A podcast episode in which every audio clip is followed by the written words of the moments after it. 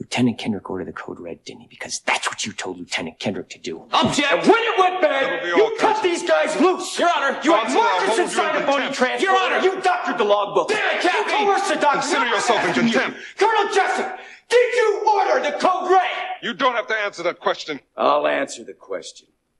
You want answers? I think I'm entitled. You want answers? I want the truth! You can't handle the truth.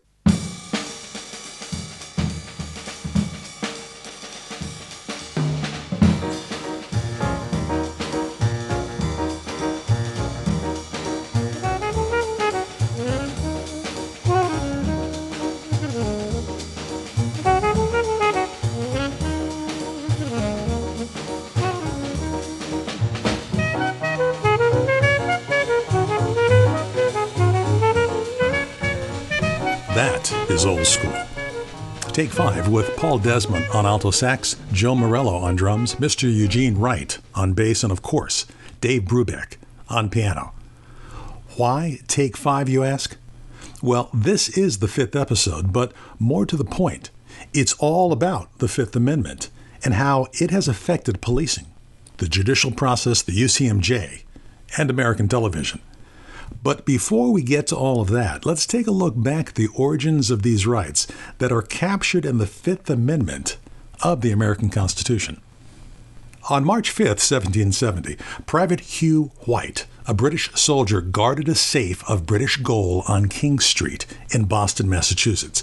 Tensions in Boston were already running high as the newly imposed Stamp Act and Townshend Act exacerbated relations between the British royal government and the colonists. As Private Wright grew increasingly nervous from a growing crowd of angry Bostonians, he called for reinforcements. More British soldiers arrived, and the crowd of colonists began to throw rocks and snowballs at the royal soldiers. Nobody knows for certain who fired the first shot, but the outcome was tragic. A deadly riot that resulted in the death of five colonists, wounding six more. The events of March 5, 1770, are commonly known as the Boston Massacre. Events that night played a pivotal role in fueling anti British sentiment throughout the 13 colonies. Within hours, Private White and seven of his comrades were arrested and jailed. But do you know the full story? Do you know what happened next?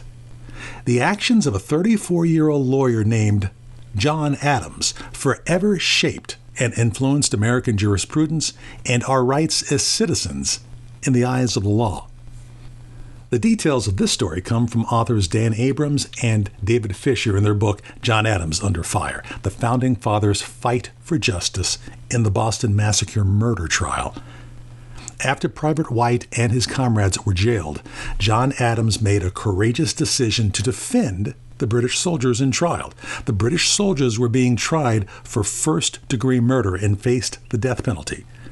Adams' actions in trial showed that reasonable doubt existed. Both the soldiers and eyewitnesses stated the soldiers acted in self defense, and amidst the confusion, it was impossible to premeditate the killings.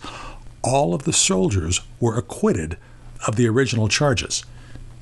Adams' actions, an unpopular choice to defend British soldiers, established the precedent of due process in American law that shapes our legal system today. Every person would be guaranteed the right to counsel, a fair trial by jury, and the right to defend themselves in a court of law. John Adams took the moral high road and as a result paved the way for the introduction of the Due Process Clause and the observation of all criminal rights enshrined in the Bill of Rights. No person shall be held to answer for a capital or otherwise infamous crime unless on a presentment or indictment of a grand jury, except in cases arising in the land or naval forces or in the militia, when in actual service in time of war or public danger. Nor shall any person be subject for the same offense to be twice put in jeopardy of life or limb, nor shall be compelled in any criminal case to be a witness against himself, nor be deprived of life, liberty, or property without due process of law nor shall private property be taken for public use without just compensation. Fifth Amendment. Welcome, and thanks for joining us on the fifth episode of the Stockdale Center's Bill of Rights series. I'm your host and narrator, Michael Sears. Today's episode is titled Criminal Self Incrimination. We continue right where we left off on episode 4 Search, Seizure, and Admissibility. Once under the suspicion of an offense, what are your rights and how do they play out? We will begin by detailing the process of being taken into police custody, assuming the processes detailed in the last episode were conducted lawfully and reasonably. What happens to you, either as a citizen or as a military member, once the police have arrested you?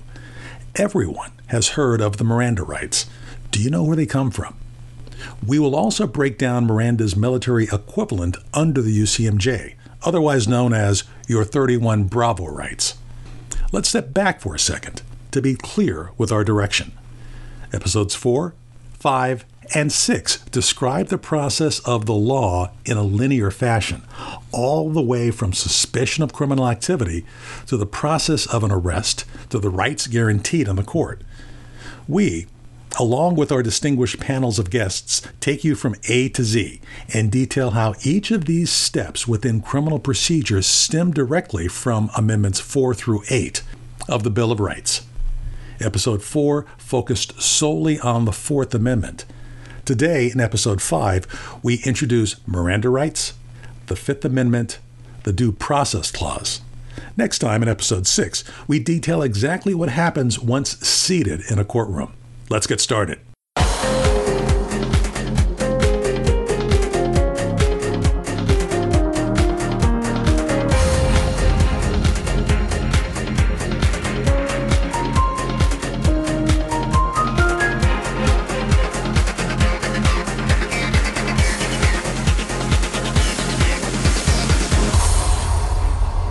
We know for certain that when Private White and his fellow soldiers were arrested, taken into custody, and ultimately jailed, they were afforded minimal rights.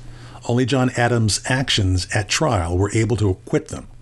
Today, however, thanks to the likes of TV shows like CSI and NCIS, virtually everyone has heard the Miranda rights. But what really are Miranda rights? Where do they come from? And what happens when an individual is taken into police custody. This is Mitt Regan. I'm a professor at Georgetown Law Center. I also am a senior fellow at the Stockdale Center uh, for Ethical Leadership at the U.S. Naval Academy. Well, the right to remain silent um, is concerned in particular with the right against being required to incriminate yourself. And this goes back to practices not only in England, but in, in, many other countries of obtaining confessions through coercion, including torture, for instance. Now, you know, one concern about that is you just may not get accurate information, but another is that that's a fund of torture or coercion and being forced to incriminate yourself is just a fundamental violation of your dignity, you know, as a human being. That the state should be required to assemble evidence without being tempted to try to get you to confess, whether it's coercing you, whether it's tricking you, or what have you, right? That if there's enough evidence out there, the state should be required to assemble it. And so the right to remain silent reflects the fact that people who are not familiar with the legal system, and you know, many of us are, are not familiar with all its intricacies, may be vulnerable when questioned by the police and may say some things that, that they don't realize or they're not clear, but that could be used to incriminate them, right? And so the right to remain silent is meant to sort of protect against that sort of risk that you might uh, incriminate yourself. Now, that right isn't very valuable unless you know you have it, right? And so in 1963, you know, there was uh, someone, Ernesto Miranda, was arrested by Phoenix police, you know, based on a tip. And after several hours of interrogation, he signed a confession that he said was given voluntarily, without any threats, without any coercion. But officers had not informed him of his right to remain silent and his right not to incriminate himself and his right to counsel under the Sixth Amendment. And he also wasn't told that any statements that he made to the police could be used against him in court. And so there was an objection to the admissibility of his confession on the grounds he hadn't been advised of those rights. And the court held that, uh, in fact, uh, the confession was inadmissible because of those violations. And this led to, you know, what is known as the Miranda warning, right? you know, the staple of many, many shows on television. Uh, and uh, what it says is essentially you've got the right to remain silent. Anything you say can and will be used against you in court. You have the right to an attorney. If you can't afford one, one will be provided for you. If you decide to answer questions now without a lawyer, you can stop at any time. And there literally are cards, basically, that police officers read when they give someone their Miranda warning. Right? And so the trigger for the warning is either bringing someone into custody and interrogating them or just beginning to interrogate them for the purpose of possibly gaining information that might be used uh, against them. So you don't have to formally arrest someone if you're engaged in an interrogation that uh, could lead to some kind of incriminating response. How did Ernesto Miranda's case play out, and what long term impact did that have on the law? Well, he was uh, he was retried and eventually was convicted uh, on the basis of independent evidence. So the interesting thing about Miranda, then, you know, ultimately, the uh, conviction based on his confession was overturned because that confession was deemed to be inadmissible. And so you wonder, well, well, now what the police, what are the police going to do? Well, it turns out that Miranda was later convicted because the prosecution was able to gather other evidence independent of his statements that were sufficient to convict him. And so this illustrates again the way in which what the right to remain silent and the Miranda warning does is simply require that the government not attempt to use the individual to prove its case, the, the suspect, but to gather evidence independently. Professor Paul Nevitt continues. So the Fifth Amendment says uh, no person shall be compelled in any criminal case to be a witness against himself which essentially means that if you uh, you can sort of plead the fifth if someone is asking you uh, a question that could incriminate yourself. And uh, the Miranda really sort of breathed life in this constitutional provision in 1966. The Miranda refers to a, a Supreme Court opinion from, from 1966 when a citizen named Ernesto Miranda was convicted in Arizona state court for really horrible crimes kidnapping, rape, other sort of terrible crimes. And they convicted him largely based upon the conf- confession that he gave to the police after being arrested and interrogated by Arizona law enforcement. He was in what's called uh, custodial police interrogation. He was not affirmatively reminded of his right to an attorney. He was not affirmatively reminded of his right against uh, self, the right to not self incriminate. Um, and so he challenges all the way up to the Supreme Court. Um, and as your listeners may or may not know, if you confess to a crime to a law enforcement official, that is considered highly probative and will likely be used against you in a court of law. So if you confess to something on a piece of paper that you committed a crime, then it, it could be curtains for you for going to going to prison for a, for a long time. So anyway, he challenged the confession, saying that his confession was really involuntary and in violation of the Fifth Amendment.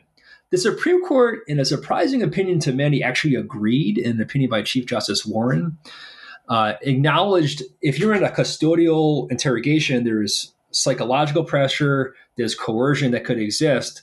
And he placed an affirmative obligation on the government, on law enforcement, to read suspects what is now known as Miranda rights, stating they have a right to have counsel present and reminded of your Fifth Amendment right against self incrimination. So Miranda's case was remanded back to the lower court and do over again with re- not no longer having his confessional uh, his confession as part of the evidence. Um, he actually was convicted without the confession and still convicted of his crimes. Miranda was, uh, but they went through the process, and Miranda will be forever uh, associated with that case. On June 13, 1966, in the case of Miranda versus Arizona, the U.S. Supreme Court officially established the principle of Miranda rights. Thanks to Professor Regan and Professor Nevitt, we know Ernesto Miranda was ultimately found guilty of evidence independent from his coerced confession. Nevertheless, Miranda rights were firmly established into the American legal system, and that all criminal suspects must be made aware of their rights before questioning or interrogation. These rights formally read You have the right to remain silent. Anything you say can and will be used against you in a court of law. You have the right to an attorney. If you cannot afford one, one will be appointed to you. It is important to note that Miranda rights are not a part of the Bill of Rights. Whether they serve as an immediate stepping stone to an accused individual in police custody. More specifically, they detail rights guaranteed in the Fifth and Sixth Amendment and ensure that all accused individuals are aware of these rights. Now, let's shift our focus to the Uniform Code of Military Justice. We briefly mentioned 31 Bravo as analogous to Miranda rights for military members. Professor Nevitt, how are we to understand the differences between Miranda and 31 Bravo, and where does 31 Bravo come from? 31B rights actually predate the Miranda rights. They're from 1951. 31B refers to the article in the Uniform Code of Military Justice and um, it's just uniquely uh, a military right. Um, Congress after World War II was concerned that the military would have a conditioned response to authority, and, and junior service members would be compelled to speak against themselves um, and become witnesses against themselves if they didn't have these 31B rights in place and so this is required um, at all times when a, when a person is being questioned as a suspect of, of a crime being convicted and any sort of military member in the chain of command or who has some sort of authority has a affirmative duty to, to issue these 31 B rights. The 31B rights add and omit certain Miranda rights. It actually specifies what you are accused of. There's no discussion of you know right to an attorney in 31B rights. All of which which is to say this is somewhat confusing how 31b rights sort of merge with miranda rights. The good news is that any sort of requirement to issue miranda rights or 31b rights there's one form that is ensign proof and second lieutenant proof that combines all the warnings into one document. And so if you are questioning someone that you believe may have committed a crime, it's always a good idea to have that person be aware of his or her rights, get the form out from the JAG instruction, and have him sign. We turn to Lieutenant Commander Jarzik and Colonel Shaw for more details. Hi, I'm Liz Jarzik. I'm a JAG. I've been in the Navy for almost a decade, and I have the pleasure of teaching here in Luce Hall. I teach NL 400 law for the junior officer. So, Miranda versus 31B are both expressions of the Fifth Amendment, which is designed to make sure that the man cannot make us rat ourselves out, right? It's the protection against self incrimination. Important to note, I think, is the fact that 31B actually came to be 15 years before Miranda was decided. So the military, a decade and a half before my home state of Arizona, uh, you know, screwed some stuff up and we figured out Miranda, said, you know what? actually, let's warn some folks before we start interrogating them and asking them questions.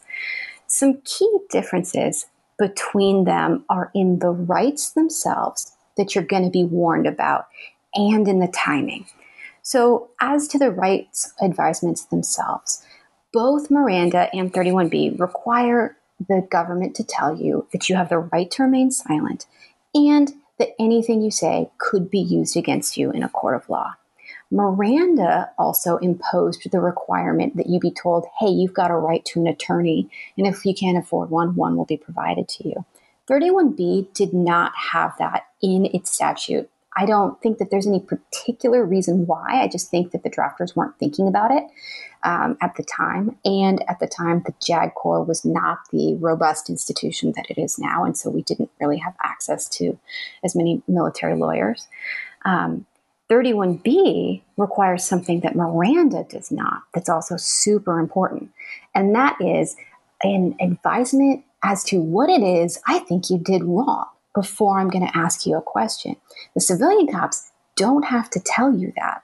So you may think that you're just going down there to give like a garden variety interview, but actually they think that you have uh, committed XYZ crime and they're trying to dig up dirt on you.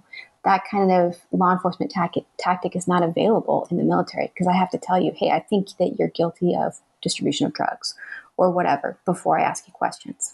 So I also mentioned that they are different in terms of timing, and this is critical as well. Under Miranda, the police don't have to give you a rights advisement until you're, quote, in custody, which basically means you're not free to leave. So if they are conducting a garden variety interview of you, even if they're kind of uh, hip to your nonsense, right? They think you did something shady, but they don't have quite enough to arrest you yet, or they have not placed you under arrest, you don't have to be told of your rights. Not so under 31B. Under 31B, it's any questioning for a law enforcement or disciplinary purpose. So if I think Timmy did wrong, and I'm in his chain of command, and I, you know, ultimately would use this to give him NJP or some other kind of disciplinary action, I gotta tell Timmy his rights advisement. So, a common example I use in my class of how this plays out is the Friday night Dateline special. Wife is found dead, obviously everyone's first suspect is the husband, right? So the civilian police request Joe Husband come down for an interview. And even though they think he did it, right, they do not likely have to warn him about anything. They can just say, hey, come on down. We really want to find who killed your wife's killer. We need some background info, whatever. And the whole time they're going to use that as, as mining to get information on you without having read you your rights. Military police, if we suspect you, we've got to warn you. So if I call Joe Husband, uh, Lieutenant Husband, right down to NCIS, I have to say, hey, Lieutenant Husband, I think you murdered your wife. You have the right not to talk to me. Do you still want to talk to me? It's actually far more protective in the military, is what I'm getting at. And something, one final thing worth noting is when your employer at Google thinks that you did something wrong, they don't have to warn you of your rights, right? They just barge in your office and say, hey, uh, are you stealing from the company? Not so in the military, right? If you, Lieutenant or Ensign Schmuckatelli, think that Seaman Timmy has done something wrong, you have to warn him of his 31B advisement, which means that we have non lawyers, non police officers required to give rights advisements to folks in our system. And your friendly local neighborhood JAG is your is your person to go to on that. Colonel Chris Shaw. So certainly, uh, the the difference between the Miranda rights and the 31 Bravo rights um, will break down as follows. But I think before that, we just need to talk about the history of Miranda and the history of 31 Bravo rights. So, Article 31 Bravo rights were given to military members actually 15 years before Miranda rights were given to civilians. And really, the idea was was that under the Uniform Code of Military Justice, in the military, commanders have a lot of authority and the commanders could actually coerce people into admitting things that they actually didn't do. So in the late 50s, 60s, they uh, created 31 Bravo rights. The 31 Bravo rights, they basically talk about who must give the warning, who must be warned, and when the warning must be given. Uh, so for 31 Bravo rights, anyone that is subject to the code, so any military person that is asking questions, must give the uh, 31 Bravo rights. Additionally, folks that are working on behalf of the military, like NCIS or CID, must give the 31 Bravo rights. Who must be warned? A person that is accused of violating the Uniform Code of Military Justice or a suspect of an investigation. The 31 Bravo rights must be given whenever there's questioning or an interrogation. The content of the warning is that they have to give a nature, the nature of the offense. They must tell uh, the accused or the suspect that they can remain silent, and they also must tell them the consequences of not remaining silent. The differences between the 31 Bravo rights and Miranda rights are, are, are this. When we go to who must give the warning for Miranda, only law enforcement has to give the warning. So if you can imagine if you are working for Google and your supervisor asks you a question about um, something that was stolen, that supervisor, because they're they're not a police, they're not law enforcement, they're not working for the government, they don't have to give you a warning. That's different than in the military, where your supervisor, even though he's not law enforcement, if he's asking you about stolen property or he's asking you about something that is a violation of the law, your supervisor must give a warning. Uh, who must be warned? Under 31 Bravo, the accused and a suspect, whether they are being interrogated or not, they must be given the warning.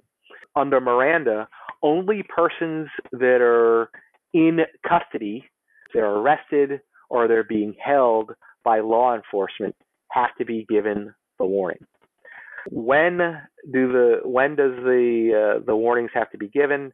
Again, on the military system, when any questions are happening, when any interrogations are happening, under the civilian Miranda, only under custodial interrogation.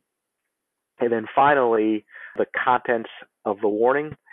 Miranda rights actually provide a warning that basically talks about your right to counsel, where 31 Bravo rights does not talk about your rights uh, of counsel. So those are the, the basic uh, differences between Miranda and 31 Bravo rights. It is important to reiterate that both Miranda rights and 31 Bravo are not components of the Bill of Rights, but rather exist to ensure an accused individual knows his or her rights that already exist because of the Fifth and Sixth Amendments. We now turn more deeply into the Fifth Amendment itself. Professor Regan, what is the purpose of the Fifth Amendment? Well, the Fifth Amendment, I would say, in many respects, is the fundamental principle of any country that purports to be governed by the rule of law. And why do I say that? Well, it says that, you know, your life, your liberty, your property are your own, and the government can't deprive you of them unless it can establish through proper legal process that you've done something to justify you being deprived of them. And that is a very basic principle of the rule of law. It was meant to prevent the abuse of power. Again, the colonists looked to the crown. Going back in English history a bit, there was something known as the Star Chamber, for instance, that um, started out to be sort of a court of equity that tried to do justice when maybe law wouldn't achieve that, but was then commandeered by monarchs to punish those they perceived as their enemies, you know, to seize their property, to throw them into the tower, to execute them, all in secret, without any kind of legal process uh, in any meaningful kind of way. And so the colonists felt that the idea of due process was was fundamental. And to be fair, English law had evolved since the Star Chamber and had begun to provide more and more legal process. And the colonists, in many respects, felt that what they were doing when they revolted was simply trying to assert their rights as English subjects, uh, that they were being deprived of rights to which they were entitled. And so the Due Process Clause is really, I think, uh, the core of that sort of view that there must be meaningful constraints uh, against the abuse of power. Can you provide more depth on the Due Process Clause and what that really means? Well, due process is, at its core, the principle that you can't be deprived of life, liberty, or property without a process in which the government establishes that it's justified in depriving you of those because of some law, in essence, that you have violated or some action you have taken. And what due process does is determine whether, under the circumstances and your particular facts, there is, in fact, a legal basis for some kind of deprivation of life, uh, liberty, or property. Obviously, life, you know, that's a capital case, right? But property could be even a fine, you know. Uh, you could have a you, you get a you get a traffic ticket, you know, or you you know you litter, or uh, you or you could lose your let's say your public benefits. You maybe maybe you're getting welfare benefits, right? Um, so that's the basic concept. Now, what the court has said is that very general concept can be uh, effectuated in a variety of different ways. I mentioned, let's say, um, a capital case where if you're convicted, you could be subject to the death sentence. Okay, now due process means, you know, the full arsenal of the various kinds of procedural protections that are required in a criminal trial. But, you know, there could be, let's say, uh, some concern about you, you know, veterans' benefits or some other kind of uh, assistance that you're getting, right? What a court has said is that you don't have to have the full trappings of a, of a criminal trial and all its protections every time, you know, you're at risk of, uh, let's say, paying a fine. That what is required by due process is flexible. It depends on the circumstances. Right? And the court uh, announced this in the case of Mathews versus Eldridge. And the court said that there are a variety of things to take into account in determining whether the process you got satisfies due process. So depends on how significant is the interest that you're that you may be in jeopardy of losing. How important is the government interest, you know, on the other side? What is the burden to the government of the various kinds of processes that it might put in place? What are your opportunities to uh, appeal the judgment? And so that can depend on, on different circumstances. You know, even though the court has said that what due process requires depends on the circumstances, that is, depending on what it is you might lose, depending on the government's uh, interest. There are some things I think that are sort of seen as the core of due process. One is that you have an unbiased decision maker. Another is that you have notice of what the government wants to do. And you have an opportunity to present reasons why you believe that the government's not justified and to present evidence. And those are just the basic opportunity to be heard, right? To be informed of the potential loss that you might suffer, the reasons for it, and to respond. And that, I would say, is the core due process. Those are the essential elements. And then, you know, how that's effectuated in a given case will depend upon the uh, the interest at stake. The importance of the due process clause cannot be understated. If you recall from the beginning of this episode, the Fifth Amendment ensures five key rights the right to a grand jury, the right against double jeopardy, the right to just compensation, and, as we've detailed greatly, the right against self incrimination. But that fifth right, due process, ensures that all the others are protected. That is, without question, the defining element of the Fifth Amendment. The precedent John Adams established in defending Private Hugh White and his fellow soldiers defines American jurisprudence. Against all the odds and public backlash, John Adams ensured their due process and subsequently created a standard that continues today. All of the rights enshrined within criminal procedure the reading of Miranda, the right to counsel, the right to a jury, and the right against self incrimination exist because of our adherence to due process.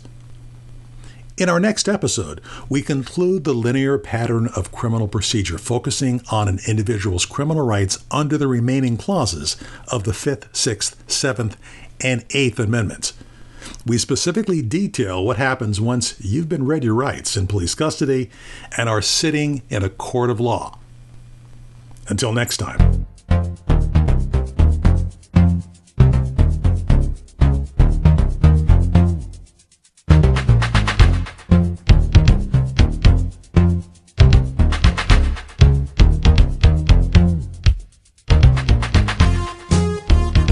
Listening to the Bill of Rights podcast from the Stockdale Center at the United States Naval Academy.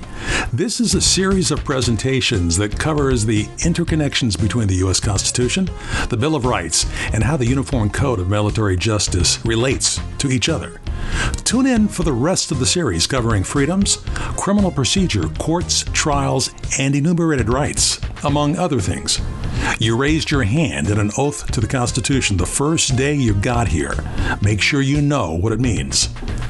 These podcasts are brought to you by the Stockdale Center for Ethical Leadership. I'm Michael Sears, the Director of Leadership Innovation, and I'm with my partner, Ensign Aiden Riley. We wrote, edited, and produced this series. Would also like to thank our guests Professor Mark Nevitt, Professor Jeff Macris, Professor Mary DeCredico, Professor Brielle Harbin, Professor David Luban, Professor Mitt Regan, Professor Jeff Kosseff, Lieutenant Commander Elizabeth Jarzik, and Colonel Christopher Shaw, United States Marine Corps. Music by Take Five, the Dave Brubeck Quartet, written by Paul Desmond. The NCIS theme from the TV show NCIS.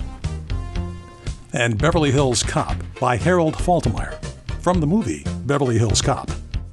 Words by James Madison and the 55 founding fathers who started this conversation. And we are happy they did.